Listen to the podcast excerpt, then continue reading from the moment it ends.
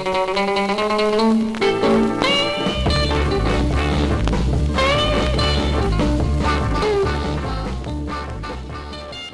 to the Highway Hi Fi podcast, where we go track by track through the underbelly of music history using research and trivia to locate the roots of our obsession with vinyl records. I'm Joe. And I'm Ryan. And congratulations, you found the universe's finest podcast about music recorded onto plates from Safeway. We are going to launch right into a very special interview today.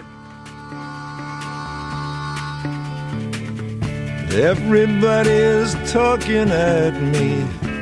I don't hear a word they're saying. Only the echoes of my mind.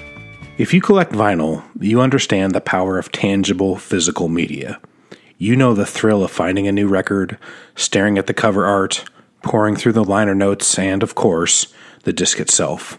Holding sound, looking at the grooves, the label, the wax. The record is truly a piece of art far beyond the music contained within. There is perhaps no one who practices this craft with more skill and dedication than Michael Dixon. Based out of Tucson, Arizona, Mike expands the boundaries of vinyl art through creativity, collaboration, and innovation. He views a vinyl record as a blank canvas which will hold unique, one of a kind artifacts that are both beautiful and will play music for perpetuity. Drawing from a lifelong love of education, records, outsider art, and repurposing junk, Mike uses 1940s record cutting lathe machines to handcraft sonic objects. He has made records out of upcycled plexiglass, laserdisc, picnic plates, CDRs, which are both playable on turntables and standard CD players, mirrors, placemats, x rays, and even chocolate. He has made records that use multiple sides, holes, groove patterns, lock grooves, and overlapping or concentric circles. He has made records that are absurdly entertaining and visually stunning. On top of this, he runs a record label called People in a Position to Know that focuses on putting out records by artists that he believes in and records that are as individual as the band's. He's made ultra limited releases for a huge range of big name indie artists like the Flaming Lips, Dr. Dog, Ariel Pink, Mike Watt, The Microphones, and Grandaddy, as well as making essential music available to fans from bands that you should know, like The Graves, Sugar Candy Mountain, and Golden Boots. He has also put out music by several of this podcast's favorite artists, including Wooden Wand, Simon Joyner, and Luna.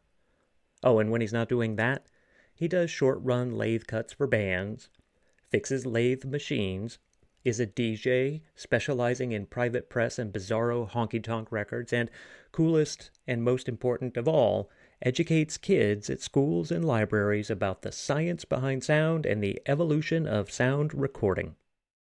We were fortunate enough to spend some time with Mike talking about his passion and his art, as well as some mutual interest. We strongly encourage you to check out his process and his products by visiting his websites michaeldixonvinylart.com, and piaptk.com, just P I A P T K.com. We guarantee you will find incredible, unique music and records that you cannot find anywhere else. Now it is another chapter in our continuing series of interviewing people who are truly vital to the vinyl record industry and fans of vinyl records all over the world. Here's our conversation with lathe master, label owner, and vinyl artist Michael Dixon. Hey, Mike, how are you? This is Joe. Hey, Joe. Good to talk to you. You too. Yeah, thank you so much. We're we're real real informal. We'll just kind of start asking questions, but like you kind of live in the fringes of what vinyl is an artifact, not just as a medium, so to speak. Oh yeah, definitely. And that's that's really my that that's the thing that draws me to vinyl, and the thing that draws me to um, doing the record label and going out to these events and festivals and cutting records live on site is is making an artifact, making an art piece. You know, I I understand that there are people out there that are like vinyl sounds better or higher fidelity or a warmth or whatever, and totally you know totally agree. But that's not what I care about. Um, I care about the physicality of it, the physical interaction with it, the the artwork possibilities, and for people that don't know what I do, I use 1940s uh, vinyl record cutting equipment that was used in radio stations, and I make very short run records with them out of weird materials. I've made records out of plexiglass, um, plastic picnic plates, X-rays. I made drum cymbals that'll play on your turntable. I made records out of chocolate, you know, weird picture discs, shaped records, all kinds of weird stuff, and usually in a very limited quantity. So I'm able to make do a lot of packaging and sort of conceptual conceptual art releases that wouldn't be possible with a pressing plant. And uh, and that allows me to work with bands that I really love, but who can't quote move units unquote. You know bands that most a lot of people don't know about or don't care about or the music is a little too uh, out there to uh, for the general public. You know most of the most of the bands and the artists that i work with at least with p optic my record label are on the kind of psychedelic uh, folk side. I'm a big i'm a big songwriter fan uh, but i'm also into people that are doing things a little bit different and and have kind of a, a weird bend to their music. And, you know, I've worked with some big artists Dead Meadow, Dr. Dog, The Flaming Lips, Mike Watt, Grandaddy. But I really love working with the my friends and the like small weirdo bands that literally nobody cares about and uh, and kind of giving them a platform and giving the handful of fans that they have some sort of unique piece that they can show their friends be like check out this golden boots record that plays from the inside out or has two concentric grooves or is made on this picnic plate or whatever. And um, you know a lot of times the fidelity is not the the the main focus. And a lot especially when i'm using weird materials like a plastic picnic plate from safeway is a 10 cent piece of crappy plastic and it's playable. You can listen to it. It's it actually sounds pretty good uh, considering it's a picnic plate, but it's going to have higher surface noise, and it's you know it's going to be weird. But that's part of the that's part of the charm of it, I think. Have you ever found something that you've wanted to make a record out of and you haven't been able to?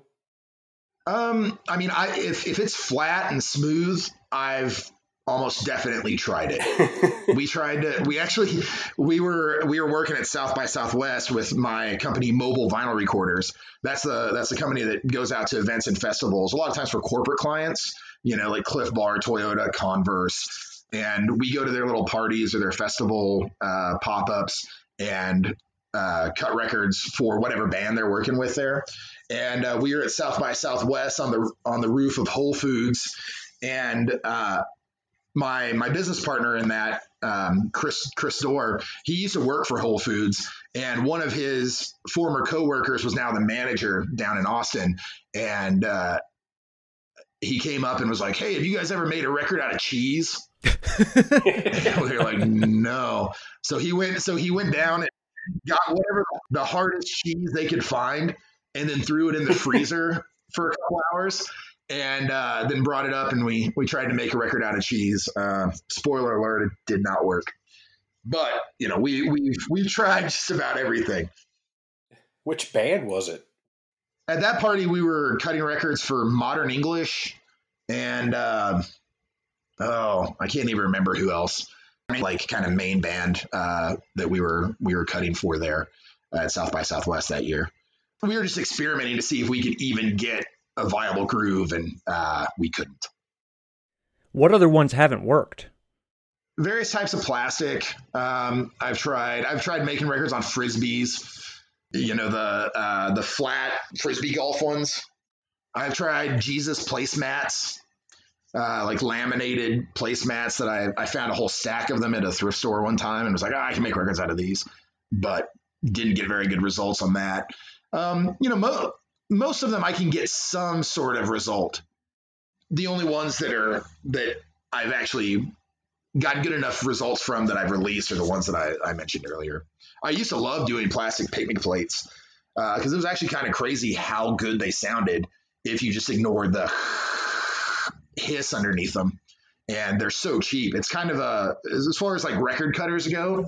The it's it's sort of an a uh, an entry level record cutting thing. That's kind of how I cut my teeth when I first started cutting records 13 years ago. was uh, cutting on these plastic picnic plates because they're cheap, they're low impact, so it's it, it's harder to ruin a needle on them, and they're just so weird and cool. Uh, I also do a lot of records on the backs of CDs, a CD that'll play on your turntable and your CD player. You can fit like 40 minutes of digital audio and about three minutes of groove audio on a CD. I remember when I was a kid, they would have those cereal boxes that would have records on the back of them uh, that you would cut out and, and play. Those were always a lot of fun. Just reminded me of the the plates. The kind of standard that uh, standard material that I use mostly is polycarbonate plastic, which is very similar to plexiglass. And a lot of times I do them in clear plastic squares because that's the cheapest way to get them. I can I can buy a sheet of plastic from my plastics place here in town and they just throw it on a table saw and cut it into squares for me. And so a lot of times people think they're like, "Oh, it's like a flexi." And it it is square like a flexi flexi was, but the majority of the materials that I use are a lot thicker. In fact, they're thicker than a standard seven inch. They're a little bit lower fi um, than a press record, uh, but we've come a long way with it. I mean, the records that we cut 10 years ago, I, I go back and listen to it and I'm like, oh my God, this sounds horrible. But you know, it's been it's a it's a pretty young art form. Uh, there's a guy in New Zealand named Peter King who's the godfather of the of the thing. He's the one. He's been doing it since the late '80s. He did records for the Beastie Boys and Pavement and even Donovan. And I, he was probably one of the first people to figure out that that this plastic was was a viable source. And for probably 20 years, he was your only option. If you were a small band that wanted 20 copies, he was the guy that would make them. And uh, you would have to you'd have to send him a check uh, in the mail to New Zealand, and you'd have to either fax him or call him on the phone. You'd have to send him a, a cassette or a CD. He's by far the gold standard and and the biggest inspiration for for all of us yeah, he's he's the one that really kind of dialed in the whole uh, weird short run records that were affordable for a band to buy and then sell at their merch table. You said you use equipment from the 40s. Is there anybody that's making new lathe cutting equipment, or do you pretty much have to piece it together yourself, or you just have to find old ones? So there's a guy in Germany that makes a that makes one, but he's a notorious notoriously hard to deal with he really kind of considers himself a gatekeeper. He doesn't like Americans, and um, it's really hard to get him to sell you one. And you have to fly over to Germany to train with him. And if you piss him off in any way, which it's really easy to do, he cuts you off and you can't get needles, you can't get blanks.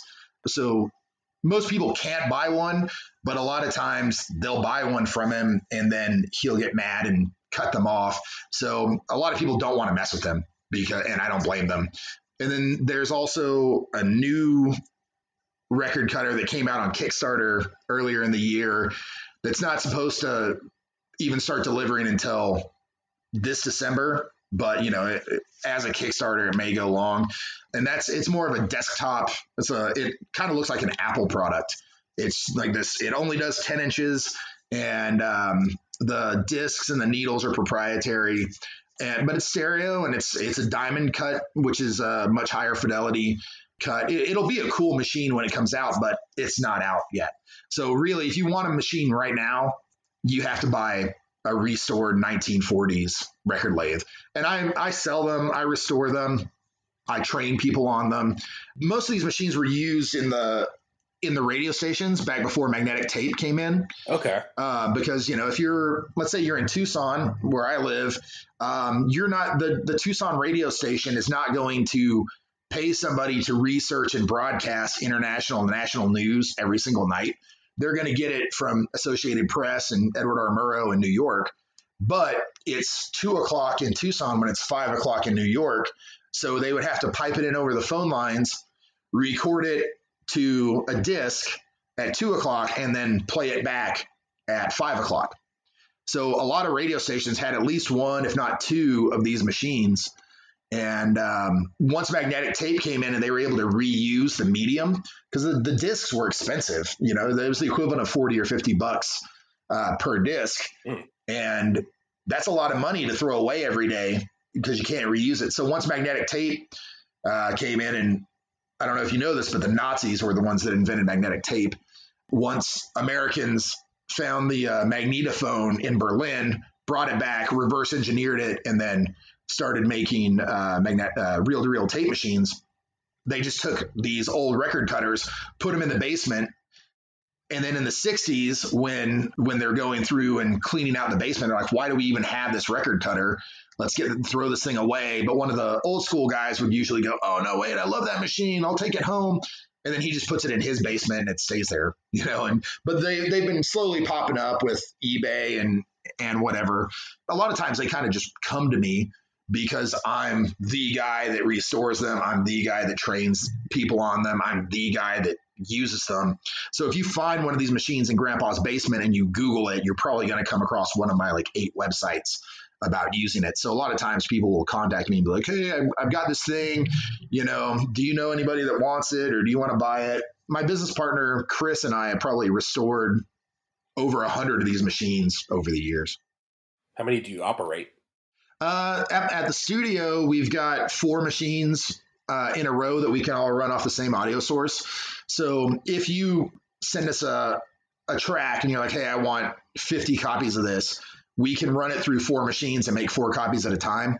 Then we've got another four machines that uh, are in the mobile vinyl recorders uh, van that we take out to these events and festivals. We've got one in storage in Nashville right now that we use for cutting records at the Nashville Soccer Club games. We're kind of their we're, we're kind of their mascot. Uh, so we'll be standing in the next to the goal, and whenever somebody scores, anybody on the on the Nashville team scores, we start recording. We get the audience noise, we get the like play by play and the recap call, and then they they award the disc of the recording to the player of the game. That's awesome. Yeah, well, we we've only done one one gig so far. We're we're on contract for the whole season, but they only got one game in before the whole quarantine thing happened. And then I probably got another eight or nine that are in either ready to sell or um, in sort of in repair mode.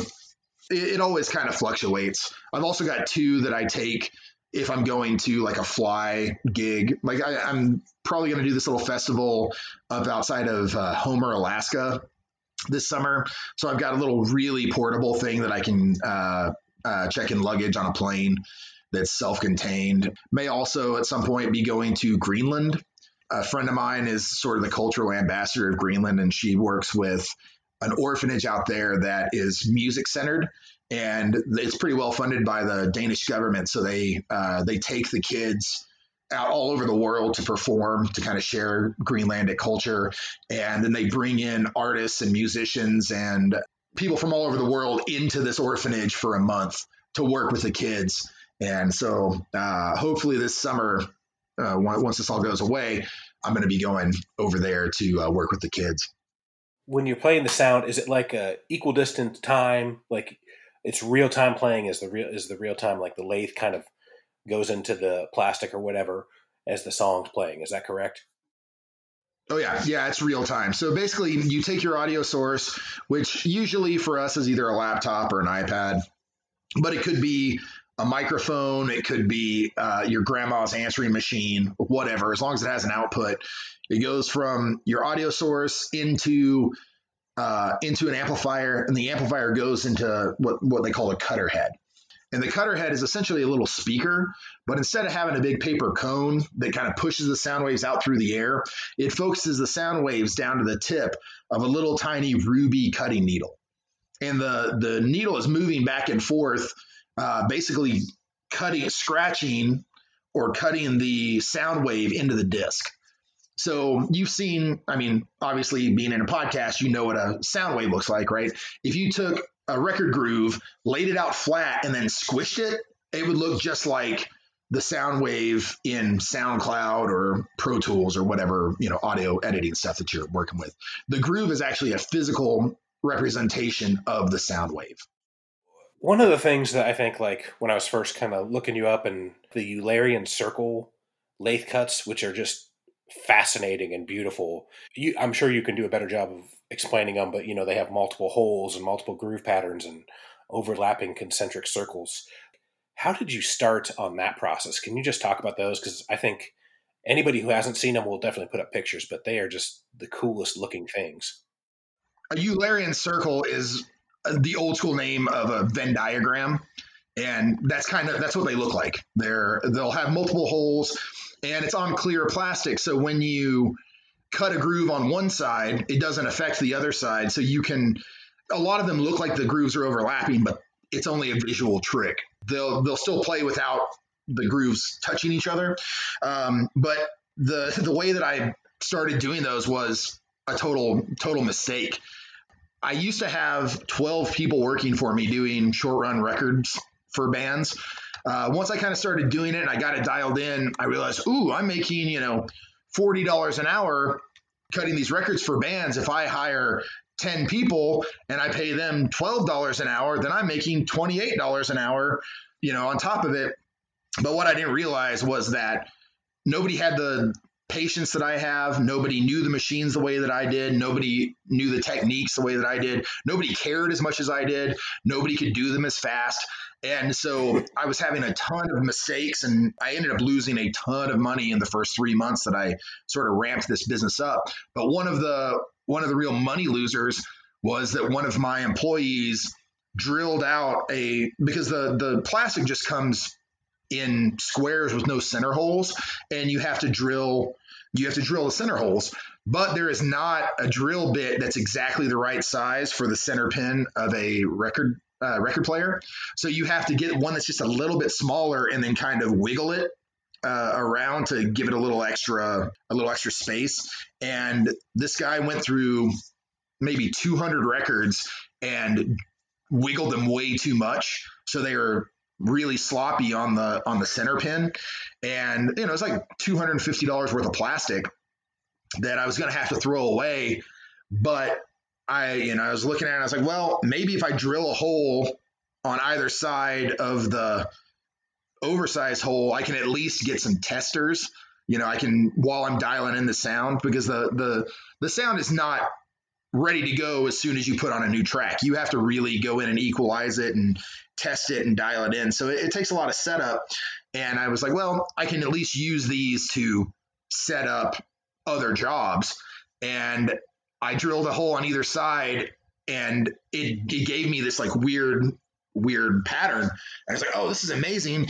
And so one night, me and uh, Dimitri from Golden Boots just hung out down at the studio, drinking beer and uh, and playing with different hole patterns. And that was really kind of what got me started on doing all of the the Eulerian circles and exploring the visual uh, the visual art of these circles. It all it all started from a fuck up, and and honestly, a lot of a lot of my favorite things that have that I've done with my record label P-Optic, and I've released over 300 records at this point. A lot of them come from me making a mistake or trying to reuse something that um, really should have been thrown away because it was because it was a it was a fuck up. Is there anybody that does anything like that? I mean, it just seems so unique. I think at this point I've kind of established myself as the guy that does it. I would imagine there's probably somebody in, you know, with a record cutter in their basement that that is doing it, but I haven't really seen anybody else that's as high profile. I mean, it's kind of it's my thing. So, I'm probably one of the only people that does it. Or at least I hope I am. So I I have started doing a few of them for hire for people. Um, some of the more basic designs, like just the two overlapping uh, kind of figure eight ones. I've done I've done some for other bands and other labels uh, to just let them release them to their their fans because a lot of most people haven't ever seen them, so it's kind of a there's no point in me like just hoarding all these ideas and uh, not letting anybody else use them because I only have so much of a reach. So if I can at least, you know, like I just did one for uh, a record label in Indianapolis named uh, called Romanus Records. Uh, I just did some for them, and I worked with a record label in Indianapolis as well called Joyful Noise Recordings, and I do a lot of Eulerian Circle stuff for them. Like I've done records for Son Lux and Kishi Bashi and Jad Fair. I've done several for Dale Crover from the Melvins. Uh, there's another one of those coming out here pretty soon through Joyful Noise. Yeah, they're beautiful. I um once I figure out if I'll still have a job or won't get furloughed, I saw that you had some of those the six sided records Oh yeah. uh, still available, and I'd like to get one just to to frame up on my wall because it's just they're truly works works of art. It's so cool to be able to experience something in so many different ways. Like it's something you can touch, something you can listen to, something you can look at. It's amazing. And just the tactile experience of vinyl in general is already so great. What you're doing on top of that is really wonderful. Uh, so the record that you're talking about, the the Great Six Sider, that was me and Dimitri Manos from Golden Boots. The that was the first one that I did outside of the the fuck up one. Basically, we we realized that um, that's that's the only Eulerian circle I've ever done where the grooves actually overlap. So the on the same side, it will hit another groove. It will it will cut through another groove, um, and every time that it cuts through the the other groove, it makes this chirp, and so it goes chirp chirp chirp, chirp, chirp, chirp. And while we were kind of experimenting with it, Dimitri recorded that chirp on his phone and then set it up as a kind of a drum loop and then recorded a bunch of sort of like ambient weird noise that fit with that chirp. And so each one of those great six siders is unique because none of the all of the grooves have a different part of this longer noise piece. So none of them are are the same at all, and they all end in lock grooves. So you'll have like a infinitely repeating lock groove on each of the six tracks. And that, that record actually just got randomly got picked up by some blog. Somebody wrote about it, and then a couple other places uh, re reblogged it. And I went and looked at the there, there on YouTube. There's an actual um, there's a YouTube video of me playing the thing, and one of my favorite comments is, "Cool idea. It's sad that the music sucks so bad." But you can't please everyone. Thanks, internet.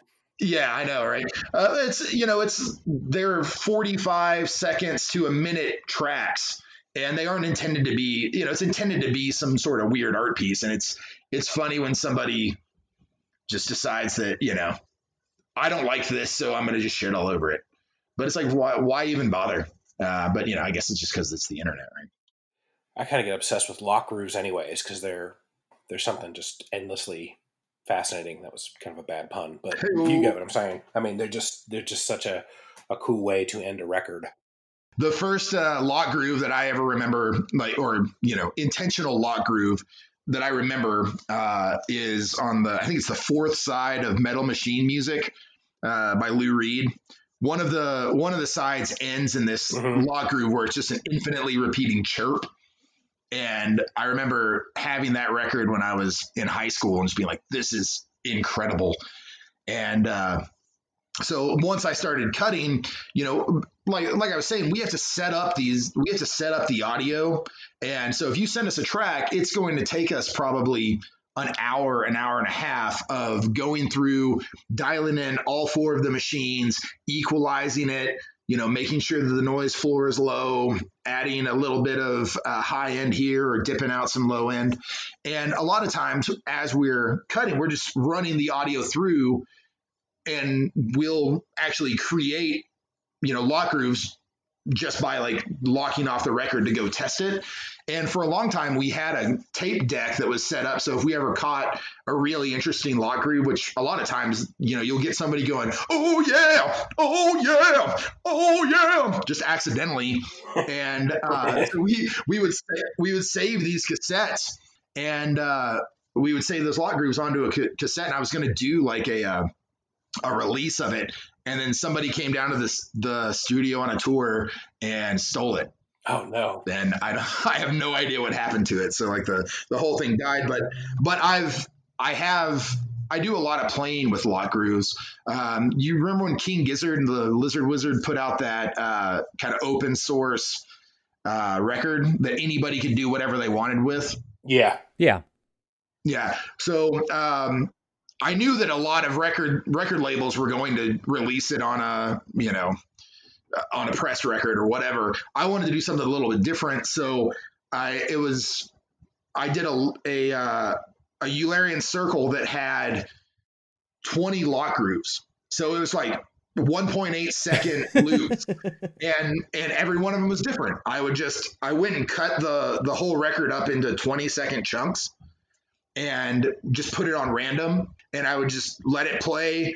I would uh, drop the needle go 1001 1002 and then lift because it's 1.8 second rotation at 33 rpm and so i'd cut like 1.8 seconds and then lift it and then move it over and then do the same thing. So uh, there were the the version that I released was just 20 lock grooves with uh, with no run up. The most frustrating record of all time. oh yeah, but it's but it's cool. It's one of those Eulerian circles. It's you you should look it up if you haven't seen it. Uh, it's pretty good looking. You could do like a, um, a political speech or something like that, like a four score, four score, four score and then you have to lift it up to the next one. you can go through a whole speech like that with endless locked grooves. It'd be awesome. It'd be nice to have a compilation album of just locked grooves. It, you know, you could take speaking of Lou Reed, take Lou Reed and um, what's the what's the live record? Uh, take no prisoners. You know how he's there's all those kind of like one liners like you know toe fucker or Radio Brooklyn and stuff like that. You could just take the the the most mean moments of Lou Reed and cut them into to lock grooves, and that would be your whole that would be your whole record. Yeah, yeah. Lock grooves are, are it's hard to nail them exactly right. You know, like to to just get that one one thing that you want. But uh, yeah, it, it, it a lot of times again the accidents are the are sometimes the best things. I, I love. I'm I'm a big proponent of making making mistakes because uh, a lot of times they turn into the the thing that you would never have done intentionally, and that's what makes it special because it's something that nobody's thought of. Because why would you? What's the um, strangest mass-produced vinyl art that you've encountered? You know, we talked about metal machine music. Have you have you ever like run across something that was you know not what you're doing, but like that was a big band had released that you thought, wow, that was really cool? Yeah, I think Merge released like a was it the Shout Out Louds? They're the Ice record where they basically made a uh, mold, and you could uh, you could buy the mold, put water in it, and then freeze it, and it was a it was an ice record. I but I think they might have. I think there was an artist that actually did that first, and uh, they sort of lifted the idea for that one uh, from this traveling record, uh, this traveling record art thing called On the Record. Uh, I'm trying to think. I mean, you know, obviously Jack White he's done a lot of cool, interesting things. Yeah. Uh, but he doesn't need any publicity.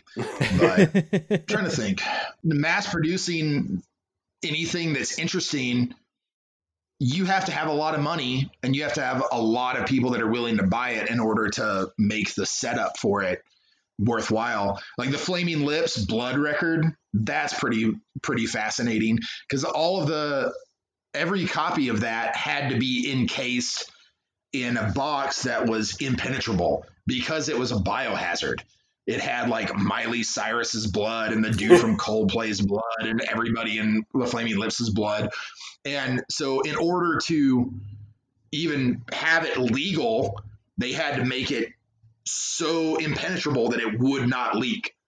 And you couldn't, you can't even, you can squish it around and you can hear the the liquid inside moving, but you can't but you can't actually see it. Um, and they weren't allowed to ship it uh, because it was a biohazard. So when you bought it, you had to pay like four hundred dollars delivery fee, and they had a dude in a van that just drove all around the country and would bring it to your door and drop it off personally. I really love the commitment to that idea. Did he have any any Wayne Coyne's blood on the side, just to, as a side hustle? uh, I don't know. I wasn't. I wasn't one of the people willing to pay three thousand dollars for a copy of it.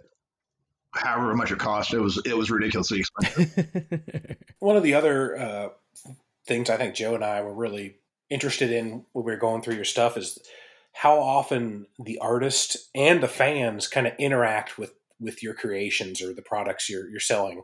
You know, I saw one thing where the person who bought it had to do a paint by number to complete it to get unlock or whatever the MP3s and or Simon Joyner coming and painting a bunch of different covers for his tour single.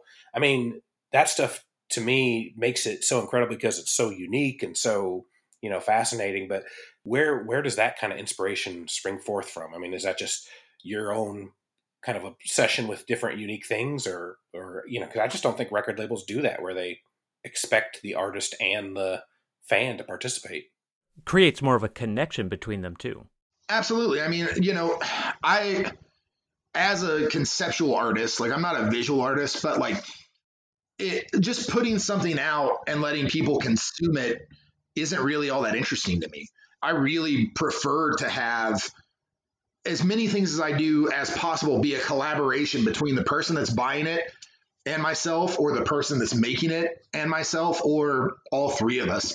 And so that's as it's it's interesting that you pick up on that. But like, yeah, I throughout the 300 records that I've released, I've done a ton of things where, like you were talking about the paint by numbers. Uh, that was sort of a response to the kind of the idea of these obsessive record collectors that everything is, you know, I don't even want to play this record because it's it's got to be pristine. And so what I did was I released this record with a paint by numbers for Golden Boots, and then I also did another one very similar for a band called SM Wolf, and it, it came in two parts. The part that you got first that had the paint by numbers, and then the either the watercolors or the markers and then the second part that you only got, it was a bonus record that you only got if you did the paint by numbers and sent me a photo of it. So if you marked up the the record, you ruined its like, you know, pristine value, but you didn't have the complete thing. You were missing the the the disc that went with it. And if you painted it, then you were ruining the pristineness of it, but you got the complete package, but you couldn't have both.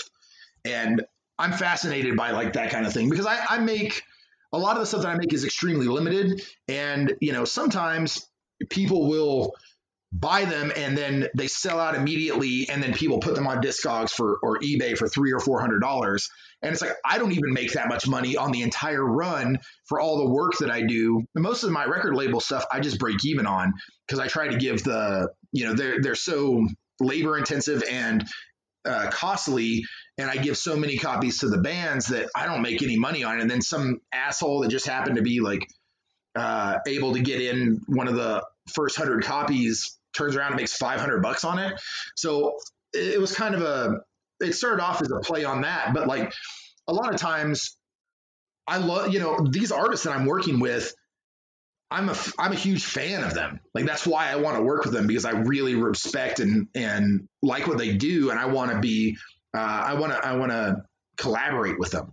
And so, you know, I do a thing called the Instant Merch Machine, where a band that is either on my label or that I know personally or that I reach out to comes through Tucson and um, they'll either come down to the studio and record live to to eight lathes. A lot of times we'll set up eight machines. They'll play one song. We get eight copies. They play another song. We get eight copies. And then that night they stay uh, they stay at my house and we all sit around and and make handmade covers for them. That's so cool.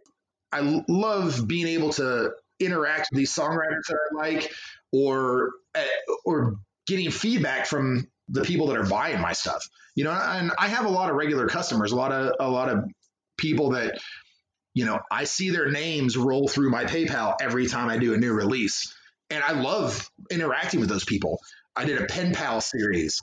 Back when I first started, I had my PO box in Olympia on the website and I would get some weird fan mail. You know, people sending me whether it was demos, a lot of times it was just some random kid in Ohio, you know, latched onto the fact that all my stuff was really strange and bizarre. And they're like, I'm strange and bizarre. Let me be strange and bizarre at this strange and bizarre dude. they would just send me some insane shit, you know, and like really crazy uh, letters that had obviously taken them a long time to to make, and and I loved that. It was it was the highlight of my day was going to the post office and getting this like crazy ass fan mail. Did you keep them all? Oh yeah, I've got a I've got a pretty good like scrapbook, if you will. I got a drawer at the uh, at the studio that's got all this stuff. Good. And uh, you know, photo like this this girl used to send me photos of her and her parrot and her dog with the different records. You know, that there were printed out photos from Walgreens or whatever, and uh, all real strange. Uh, but but I loved it. And when I moved to Tucson seven years ago, I didn't have a mailing address where people could send stuff back to me. And so I stopped getting that. And I and I was thinking about it one day. I was like, man, I wish I could get more of that. And so I put out a thing on my email list. Hey, here's my here's my address. You send me something. You know, I explained like the kind of stuff that I used to get and how much I liked it. You send me something, and I'll send you a record for free that nobody else has. Like the only way to get it is through this pen pal series. And I got a couple of artists and they're both going to remain nameless, but they're two of the bigger bigger artists that I worked with to donate a song to this project. And the only way you could get it was to send me some sort of weird package. And I got some really crazy shit uh, from people, you know, that, that were into that kind of interaction. I got, I mean, I probably got 40 packages. I mean, I just, I, I, in general, I'm an extrovert. I love people. I love interacting with people. I love hearing people's stories. Uh, I love seeing what other people's ideas are because you know my we all have an idea of what we think would be cool, but when you run it through the filter of somebody else's perspective, a lot of times you get something that's way more interesting. And so I like doing that both ways. I like having people run their ideas through my filter and vice versa. And the more that I can do that, and the more I can understand different people's perspectives, the the more interesting life becomes. And so I, I, I do that as much as I can, especially through my through my art, through my record label, because I want you know I want to always be changing. I want to always be doing new things. I want to keep learning new skills you know what you what you might also notice as you go through my catalog and there, there's not a really good resource for the like the 300 and something records that i've released where they're all in one place where you can kind of see them but if you go back through the catalog you'll see that things have sort of phases you know it's like okay here i'm doing a lot of letterpress and I'm doing a lot of like picnic plates. And then here I'm cutting records on old laser discs and I'm doing upcycled, you know, things with painting. And then here I'm moving into the Eulerian circles. And then, you know, th- there's everything kind of ebbs and flows through these different things that I get into, silk screening and whatever. I, none of my, you know, I'm not a professional fine art silk screener. I don't ever want to be. I love doing it but once I've kind of learned how to do it, I don't necessarily need to master it. You know, I'm not trying to sell you a $400 Grateful Dead poster. You know, I'm I want all the things that I do to have kind of fingerprints and smudges, things that say, "Hey, this was somebody that is real. This is somebody that did this with their own time and their own money and they like they put their own sweat equity into it." And that's that's really what my label is. It's like my sweat equity. It's it's what it's got my fingerprints all over it. People that have bought records from me in the past, a lot of times they know who I am because I put my personality into the the emails that I send out and the the way that I describe the items. I don't think there's a lot of record labels out there. There, uh, at least bigger record labels. Not you know there there are plenty of sort of uh, boutique labels like myself that really put the personality of the owner and the curator into it but that's that's the kind of stuff that I really love is when I can I know I know the person that's making my thing and I know uh, how they connect with these artists and I know that that they put a lot of care into making the the the product. You know, one of the one of the record labels that I work with a lot is called Almost Halloween Time in Italy. And it's this one guy named Luigi and he hand paints an original oil painting for every single record that he does. And what he'll do a lot of times is he'll he'll listen to the um, he'll listen to the record, he'll get the lyrics from the band, and he'll kind of he'll latch on to certain phrases or certain lyrics or certain concepts, and then he'll use those to to paint a uh, unique cover for every single physical copy of the record. He only does 100 of each one. So um, each one will have, there will be 100 different paintings for each record. And I love collaborating with him because it's always interesting to see what he latches onto about this record that I'm releasing. So I've done uh, some floating action records with him, uh, a Graves record, SM Wolf, American Monoxide, Michael Nau. And he'll go in and he'll find these weird lyrics that I didn't even notice, but he'll paint an entire series of paintings based on this one little thing. I, I love collaborating with other artists. A lot of the times, the the releases that I'll do, I'll try to find another label to co- to co-release it with me and I'll say hey look you do your own variation of it whether you're going to silk screen the cover or you're going to make uh, an extra cassette that goes with it. I'll do my own variation with a bonus lathe cut or with you know some extra thing to go with it. And it allows fans of the band to say okay you know it they check out what i'm doing they check out what this other what this other label is doing and it kind of it spreads the art and at least gets everybody a little bit extra uh, you know a, a, a few extra eyes on on what you're doing. Because i think that the the art that's being created sort of in this tiny vacuum where nobody really cares or knows about it that's the art that's important. You know the Shepard Faireys and the whatever that's cool that people can relate to that on a big big scale but eventually all that kind of gets diluted so if you you find these little tiny pockets of bands doing weird things or painters doing strange things or record labels releasing whatever they're into that that's what really makes life interesting and rich and so i want to be a part of that and i want to I want to promote these bands. I want to promote these labels and try to get as many eyes on their stuff and my stuff as possible so that, you know, hopefully uh, it will inspire other people to do weird things because I, I love weird art and, uh, the, the weirder the better and the weirder the people that are making it the better as far as I'm concerned. You, you kind of nailed it as far as, you know, record collecting can can be kind of a grubby business, you know, with labels putting out certain stuff and this, you know, we're going to make these limited and it's going to be all this stuff. But part of what makes it great is, you know, that unique collectability, which is also the same thing that kind of kills it and makes it not fun and makes it make you feel like, oh, this is, this isn't really worth it. But like what, what you were saying about finding the, the spot where art exists for the sake of art or for the sake of discovering something new as opposed to this art exists because we want to make it rare because we want it to be more valuable or collectible. And I think that's so important because you are doing such unique and cool and often rare things, but it's not to force that, you know, for some sort of ulterior motive. And I think that's a huge problem with with records and record collecting. Yeah, and and honestly, it's a that whole thing is a double edged sword for me, and I I get people complaining and, and accusing me of stuff because they're like, you know, you you release this Dr. Dog thing and there's only 200 copies and you know that uh, more than 200 people want it or you this Flaming Lips thing or whatever.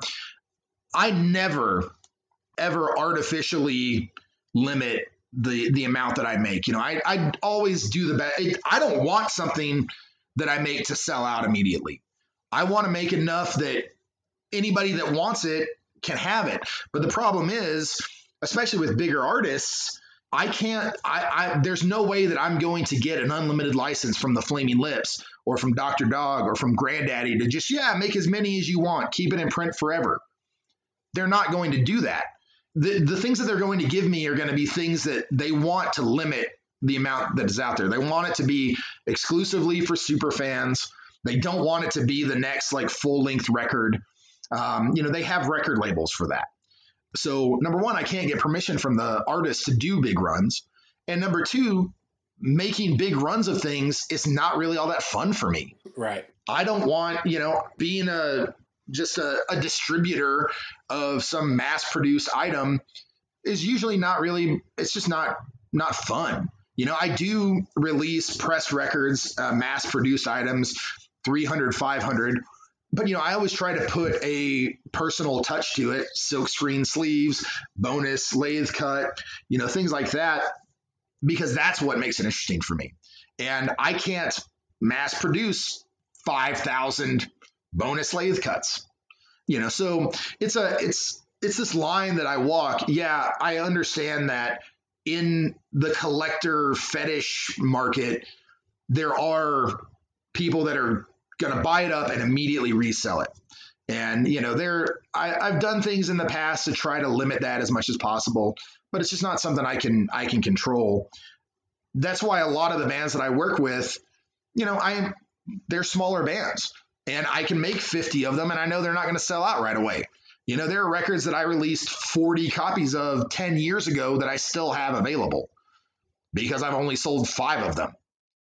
And, you know, and that's fine by me. Like at some point, maybe somebody's going to randomly come across this thing and buy it. And that happens a fair amount. You know, I'll, I'll get an order for something. I'm like, holy shit, I haven't sold one of these in six years. but that's, you know, that's, that's part of the fun, you know, like it's like who the, who the hell is buying this record by, you know, some band from Ohio that broke up the day after I released it. But it's great when that happens so yeah, you know, it's I do the best I can to kind of manage all that stuff, but in the end, I it's not my like uh, I don't know. It's just I I can't always control it, and I've gotten the I've gotten this weird criticism sometimes that I don't really think is founded because you know as as you said, I'm not one of those labels that's like, okay, we're releasing 10,000 copies of The Gambler on Record Store Day on white vinyl or whatever. It's like, really, do you need 10,000 more copies of The Gambler? And do you have to really consider that to be limited edition? You know, it's like, vinyl me, please, which is fine as a as a subscription. You know, if you if you don't want to have to think about what you're going to get. If you want to just let somebody else pick it out for you, then then that's great. But it's like the idea that they have the limited yellow version of this record. It's like they've got 15, 20,000 subscribers. So that Vinyl Me Please yellow version is by far the like most mass produced version of that record. And so the bigger labels pushing out this like limited edition uh, thing for record store day is kind of frustrating because you know it's like a lot of they've they've co-opted the whole record store day thing to be more about we've got this stuff in our back catalog that isn't really worth putting out into full distribution. We you know we maybe sell 3000 copies of it over the next 5 years but if we make 5000 copies for record store day and promote it like this one some you know one one time opportunity we can move right through it. It's kind of gross you know and it's like weird capitalist you know i'm not an anti-capitalist but it's just like taking advantage of the the collector mentality. Yeah. And um, i guess it is what it is. And taking something away from somebody who would really cherish it. Yeah. Yeah well and taking away spots from you know record store day 10 years ago or whenever they started it was a lot of independent labels, labels like mine that were able to get records into record store day and get a little bit of promotion and hype for those things. But now it's like, oh, you don't, you're not doing, I don't know, the new Bon Iver. If the artist is not a household name, Record Store Days doesn't even let you participate. If they've never heard of it, then then they don't give a shit. A new version of rumors. Yeah, right. You know, yeah, I got a bonus track or yeah, but this one's like a you know gold color, Joe. Right. Or Herb Alpert and the Tijuana Brass, whipped cream and other delights on picture disc. You know, it's like God, that record's available at every fucking thrift store in the entire world. Do we need to make twenty thousand copies on picture disc? Maybe you should take one of those and see if you can lathe cut through that, make a whole new, uh, whole new version of that. That's probably cheaper than those Safeway plates. Yeah, seriously there I've been to plenty of record stores that just had a wall of whipped cream and other delights. Do you, and we went to we went to a store in Mobile, Alabama, Mobile Records, and um, they they had a whole wall, and we started talking to him. He's like, "Well, you know about the the crate digger trick, right?" And I'm like, "What do you mean?" Well, you know, like when you go into a thrift store, almost 100% there's going to be a copy of that in the bins what you do is you take that copy and you put it in the lower left hand corner of the uh, record bin. And that tells the next guy that's coming in to dig that that record bin has been quipped or it's been creamed. That there's already been somebody there looking through the through the bins and they already got all the good stuff. That is the craziest thing I've ever heard. That's really cool. So, you know, pass it along. That way we can ne- next time you go to a uh, to a thrift store and you see that in the lower left hand corner of the bins, you know that it's already been whipped. Do you have like a dream project as far as an artist you would want to collaborate with, or maybe something that you could take their their project or their album and rework it or re-release it with your own personal twist? You know, honestly, I've I've worked with so many of my bucket list artists. It's uh, I can't even think of anybody that I'm just dying to work with now. I'll flip this question around and and kind of tell you some of the bucket list artists that I've gotten to work with. Yeah, uh, you know, I've talked about Grandaddy, Dr. Dog, Flaming Lips. Those are those were definitely like the big bands that like I really really loved growing up and wanted to wanted to work with. There are bands like the Fruit Bats and Jim White and um, Mike Watt, obviously one of my all time favorites. Uh, Luna, I got to do a, a, record with Luna, who is one of my uh, like bucket list bands a lot of these bands, I'm still trying to get more. Uh, I'm still trying to like work with them again. You know, I really can't think of any artists that I'm actively pursuing right now. There, there are plenty of artists that I really like that I'm kind of staying staying in touch with and trying to get something together. But I think I've pretty much um, checked off most of the bucket list that's even remotely reasonable for a label like mine.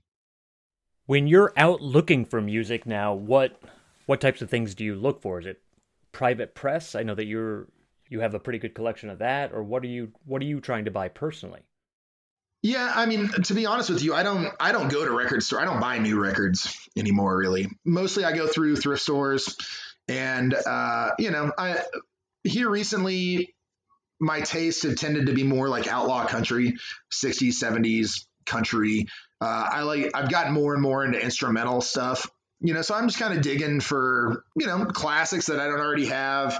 Um, I do love private press country. Uh, I DJ that stuff. You know, because there's back in the 60s and the 70s, there were a lot of these guys that, you know, wanted to be songwriters and they'd be like, oh, I just wrote this song up and Johnny Cash could sing this one. And they'd go into a local studio, you know, get the the session guys to knock out a real quick, uh, you know, three hour version of a single, and then they press up 300 copies and send it off to radio stations or try to get it to publishing companies. And these things end up in thrift stores and, you know, record collections that get donated or sold away. So you can find some really crazy private press country stuff where you know they think that they're the next Roger Miller or the next uh, Kris Kristofferson, and they aren't. But they're they're really they're really hilarious in the in the way that they're like putting these songs together. I love collecting those kind of things. Finding um, private press LPs. You can all you can spot one from a mile away because the artwork's always so bad. you know, I, I really love song poems, which if you have you done a, a podcast on that? Yeah. Yeah, we did one of those. Yeah. I mean, podcast. I mean, uh, song poems are, are ridiculously fun. A lot of those are really bad. You have to really um, dig deep to to find the gold on those. But even the even the bad ones are are worth listening to. But yeah, I mean that's that's mostly what I'm I'm looking for. And I and I I buy records from my friends, like the uh, the artists that I've worked with in the past, or or my friends in Tucson or around the around the country. You know, the nice the nice thing is I have I've worked with so many artists over the years, and so many of them are kind of transient that no matter where I go, I've got somebody to hang out with in London or Scotland or Omaha or whatever. And so I'm always kind of like leaning on those people to to tell me about the the things that they're listening to and so I get a lot of stuff kind of uh, passed along that way because I I trust their taste, and a lot of times it's pretty spot on. Have you ever thought about like, and I know this is kind of a whole another legal ball of wax, but have you ever thought about like putting out like a compilation of like the private press hillbilly stuff, or have you ever you know been inspired to do that? I know it's it's very different than releasing a album of a willing participant that you have permission, but Oh yeah, I've got. I mean, that I was I was planning on doing that for as a series, and that's why I've been kind of compiling these things. But Yeah, legally, it's kind of tough to do.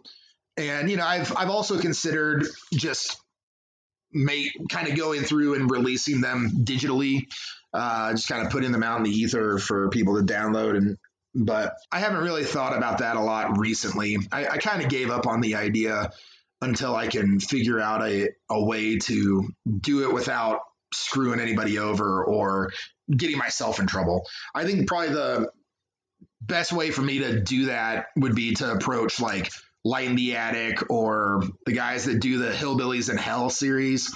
Yeah, the Iron Mountain. Yeah, like curate one, you know, or at least or just pass them along some of these some of this gold that I found and let them deal with it. You know, it's not a it's not really a, a headache that I I want to uh, um, take on at the moment. And that but that kind of goes back to like you know, I don't want to be a real record label. I don't want to try to be the next Sub Pop or the next merge. You know, there are definitely times over the last 15 years that I've been running this thing where I'm like, okay, I'm, you know, I'm gonna like, take this seriously. I'm gonna try to break this band, and I put a, I put a bunch of money into PR or, you know, whatever, and it never works, and it's never fun. It's always just been, God, I hated that experience even if it had taken off and it had been successful, I still hated to do it. And so I'd say about four or five years ago, I just said, you know what? I'm not going to do this anymore. I'm only going to release stuff as a limited license and, you know, do things in a way that's fun and doesn't take it seriously, not try to be a real business, not have to write royalty checks, not have to do this and do that and, you know, worry about Spotify Spotify plays. I just don't give a shit about that. And doing, you know, putting together a compilation would mean having to move into that, trying to find licensing, trying to like write royalty checks, putting it in escrow, trying to promote it so that people knew about it and then having to deal with the families of Joe Bob, who wrote some weird ass song 30 years ago, and then his family find like 30 years ago, 50 years ago, 30 years ago was like 1990. 50 years ago, Joe Bob wrote this song. Nobody gave a shit. And he only made a hundred of them. Now, like you put it out into the world, and 10 people give a shit, but Joe Bob's granddaughter is really pissed that you are making billions of dollars on it, which you're not, but you know, it just becomes this big, big hassle. The music industry is a big fucking hassle. And uh, everybody's like out to make money. And I don't give a shit about making money. So, like, why do I want to swim in those waters when I can just stay over here in the kiddie pool cranking out weird shit that the the sharks don't care about and you know hopefully have have a couple of people hanging out on the on the edge of the hot tub enjoying what i'm doing. And that's that's really like where i'm at these days as far as running the record label as a as a business is that i don't run it as a business. Well we'll uh we'll jump in that hot tub with you. Yeah i'll come come on over. The water's nice you know after the quarantine. I'll, I'll bring i'll bring the red wine spritzers. Sweet. I'll drink your red wine spritzers sort of a, an alternative to that, I'll just kind of throw that out here is if you ever want to, you know, hop on the podcast and, and kind of focus on private press, because we did a private press episode, but we really didn't get into like the hillbilly and the country and the trucker songs. We'd love to put out something like that because that's kind of its whole whole nother genre. And you could play clips of your favorites, so you're not, you know, ripping anybody off or. Oh yeah, oh I'd I'd love that. Yeah, yeah. Do like a yeah, because well, you did you did one on trucker songs, right? Yeah, and it was mostly you know it was mostly like kind of the main main type story. I mean, we tried to get some of the other stuff. C.W. McCall and yeah, oh yeah, kind of maybe doing something that's somewhere you know more private pressy. I don't know if anybody else likes it, but that's what Joe and I are really into that sort of stuff. Yeah, I'd love I'd love to it was easier to find the information about the ones we did, it's kind of the Paul Major stuff where it's psych and Christian, but the country stuff, it doesn't seem like anybody's paid enough attention to it. And that's what we were really hoping to find a lot of, like outlaw country, private press. But there just isn't a lot of information out there. You have to actually go find it and make that information yourself, it seems like. Yeah, there's not a lot of people that collect it or or care. You know, with with psych and soul and gospel, like black gospel, especially stuff that that's used in samples. Like there, you can find a ton of information, but you know, there were just so many shitty country songwriters, and there's just not like there aren't a lot. I think it's I think it's cycling around, and there's more adventurous country fans in the last couple of years than there were ten years ago. But um, you know, there, there's just so much material out there, and the people that are into country, especially modern country, are like they're not adventurous. You know, they want to hear things that are familiar to them, and uh, so it's it is pretty rare to find somebody that actually gives a shit about the really obscure uh, country folks. And you know, the C.W. McCall is like my second favorite artist of all time. Uh, I've got we we can go into a whole like story about that dude uh, on the next podcast, but yeah, I, I could talk all day about C.W. McCall. Well, we should do. I would like to do an episode about about him, even. Yeah, because um, he's definitely interesting on his own. I think I told you one of our friends interviewed him for the Colorado Magazine. I know, but we should just do a whole episode on him. Maybe we'll do that next time. Oh yeah, that'd be fun. That'd be awesome. One thing I do want to say, mostly to our audience listening, is even though you just said uh, don't you're not worried about uh, capitalism selling stuff, but people need to go buy some of your stuff because it's it's great, and you know you're such such a nice guy, and you I mean t- to take time to like come to our little podcast and and you know just us chatting. We've probably chatted for four or five months off and on, you know, just kind of randomly. And I bought. I, I'll just make a recommendation. I bought a record by a band called The Graves just on your recommendation. And was a great record called Easy Not Easy. Isn't that the name of it? And it's like amazing. Well, in that record, that is one of those bucket list records. That that record came out 12 years ago. It's been one of my favorite records of all time. The the guy that recorded it is a special ed teacher in Portland.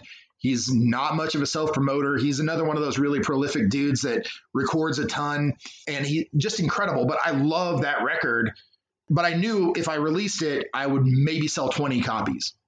But eventually I was like, you know what? I don't even give a shit if I sell 12 copies. I want this on vinyl. I'm going and I want it in, you know, on a nice press record with big artwork. And so I just went ahead and I talked to him. I was like, look, can I just release this? And he's like, yeah, I guess if you want to. And, uh, you know, it's one of my favorite records. But, you know, don't, don't get me wrong. Like, I, I want to sell things. You know, I'm not like some martyr over here that doesn't. Oh yeah, yeah. You know, please go buy my stuff. I want to sell this stuff, but that selling it is not my like main the only thing I care about. Absolutely. You know, yeah, I want I want the stuff to get out in into people's hands. You know, like uh, I don't make a lot of money on any of it. Usually, I don't make any money on it, and I'm sitting on over a hundred thousand dollars worth of back stock that may or may not ever move. So, you know, selling that stuff helps to fund the next release. And uh, so, yeah, there, there's a ton of interesting uh, physical art. There's a lot of really great, you know, kind of modern pr- press records for great bands like Sugar Candy Mountain and the Blank Tapes and Graves and Little Wings and um, uh, Gift Machine. Michael Nau is a is a artist that I've worked with uh, here recently that I'm really proud of. So yeah, I'd love anybody to check it out. It's uh, com. Uh, that's the that's the the website for the record label. But if you go to Michael Dixon Vinyl Art dot com that's sort of my main kind of portfolio and that'll link you to all of the different things that i do. Uh, mobile vinyl recorders lathecuts.com the science of sound which is like a kids library presentation that i do. Um, dj borderlord which is my uh, dj handle for the private press country stuff. Great name. Yeah stolen from my favorite uh, Kristofferson tune but yeah, well, I really appreciate you guys having me on. Oh man, we can't we can't thank you enough, and we'll we'll definitely make sure everybody has links up to the stuff. And like I said, let's yeah, let's do C.W. McCall or some of that private press stuff because that I'm I'm kind of interested in it. So I think that'd be a great next show. I'm already getting really excited about you doing that. So I want to hear some of these songs. Yeah, I'll send you over some of the ones that I have digitized already, and that'll give me a reason to go back through the hundreds that I bought at thrift stores in the last year that I haven't even listened to yet. Because you know, a lot of times I'll just go and look at the the title, and a lot of times you can tell from the title if it's going to be kind of generic and boring, or if it's going to be interesting and weird. And so uh, there's a lot that I've bought that I haven't even listened to yet. So I need to, that'll give me an excuse to go digging during the quarantine. Yeah, we, we may be doing a lot of these podcasts if we, we're not out of our house in seven months. I really appreciate you taking your time. It was this was awesome. I, it was unbelievable, really. So Thank you so much, Mike. This was really wonderful. All right. Likewise. All right. Talk to you soon. Again, we wanted to thank Mike for giving so much of his time and being so excited to help with this episode. His enthusiasm was infectious and his knowledge boundless. We always spend a minute at the end of each show stressing the importance of spending your money on worthy, hardworking people. Mike is one of the hardest working guys in his or any industry. So buy a Pioptic or Soiled Gold record or two, get a short run lathe cut for your band, and spread the word. His handmade products are amazing, but more than this, he's a guy who knows and loves great music and cares about what he does. Again, the websites are michaeldixonvinylart.com and pioptic.com. That's P I A P T K.com. And they are on social media and all the usual spots, as are we. And you can find us on Twitter, Instagram. Our handle on both of those is Highway Hi Fi Pod. You can find us on Facebook. We have a page there, it has our name in it. And you can email us at highwayhifipodcast at gmail.com. All right. And we always want to say thank you to our podcasting network, Pantheon. Uh, lots of great music podcasts out there, so check them out. And we appreciate everybody out there listening. And again, thanks, Mike, for taking the time to interview with us. Hopefully, we'll uh, do some other cool things with Mike in the near future. All right. Take care. We'll talk soon.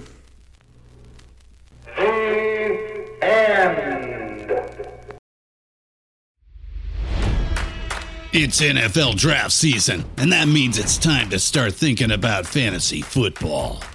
FantasyPoints.com features industry leading experts and prognosticators using proprietary hand charted data to help you score more fantasy points. FantasyPoints.com is the place to go for whatever kind of fantasy football you play. Whether you play fantasy football, daily fantasy sports, or do a little bit of everything, Fantasy Points has the meticulously researched content to guide you to victory.